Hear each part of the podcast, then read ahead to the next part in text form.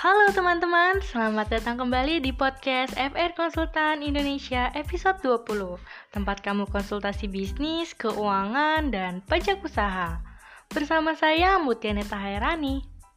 Di sini saya yang akan menemani kalian dalam beberapa menit ke depan seperti pada episode pembukuan sebelumnya, pembukuan keuangan merupakan hal yang penting bagi pengusaha, apalagi kalau kamu merupakan pembisnis online. Kalau sudah dijelaskan secara rinci tentang pembukuan, kamu juga harus paham cara membuat pembukuan yang sederhana. Untuk pembahasan yang lebih rinci lagi tentang cara membuat pembukuan yang sederhana bagi usaha kecil, simak terus podcast ini hingga akhir ya. Yang pertama pastinya membuat catatan khusus transaksi pengeluaran. Saat awal mendirikan sebuah usaha, maka kamu harus memiliki catatan tentang berapa pengeluaran yang sudah dikeluarkan untuk usaha tersebut. Maka dari itu, kamu harus selalu mencatat setiap modal yang dikeluarkan, sehingga kamu memahami secara jelas berapa modal yang dikeluarkan dan memiliki target hingga kapan modal tersebut harus kembali. Catatan khusus ini dapat dimulai dengan transaksi pengeluaran untuk membeli barang sekecil klip hingga barang besar yang memenuhi stok penjualan di gudang. Yang kedua, membuat catatan khusus atau transaksi pemasukan. Selain memiliki catatan pengeluaran, kamu juga harus memiliki catatan pemasukan pada pembukuan sederhana bagi usaha kecil kamu. Cobalah buat catatan jumlah pemasukan dalam setiap harinya, sehingga kamu mengetahui berapa jumlah keuntungan yang diperoleh dalam satu hari. Catatan tersebut bisa kamu jadikan sebagai acuan dalam membuat pembukuan bulanan untuk usaha kecil UKM atau UMKM kamu. Dengan adanya catatan transaksi pemasukan dan pengeluaran, kamu dapat mempermudah pekerjaan di akhir bulan.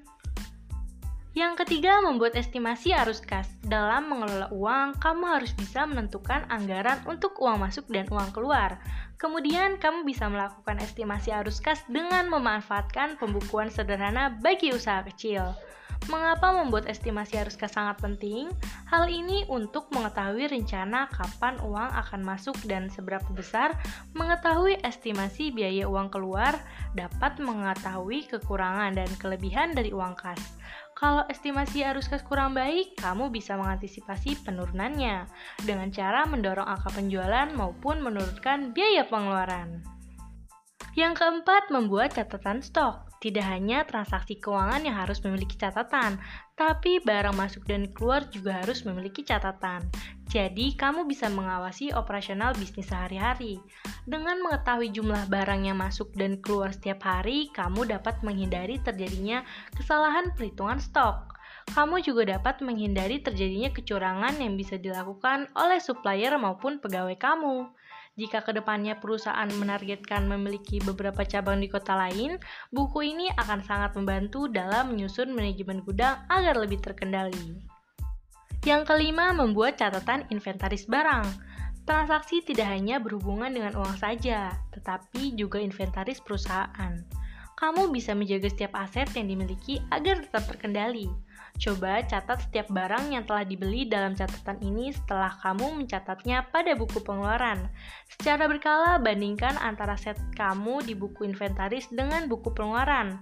Buku jenis ini sangat efektif untuk bisnis restoran, misalnya untuk mengetahui dengan pasti jumlah peralatan masak dan peralatan makanan yang dimiliki. Yang keenam, membuat buku laba rugi.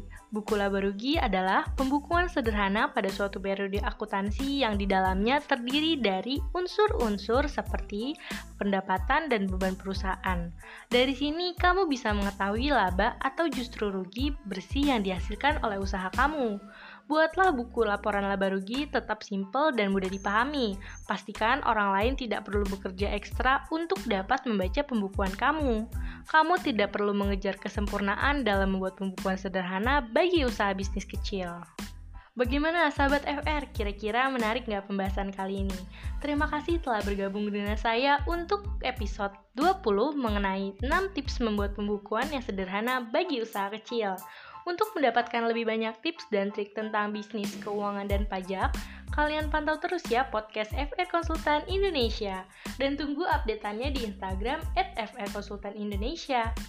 Oh iya, kalian juga bisa konsultasi gratis loh selama 20 menit pertama dengan menghubungi nomor 0813-8228-9991 atau mengunjungi website kami di frkonsultanindonesia.com.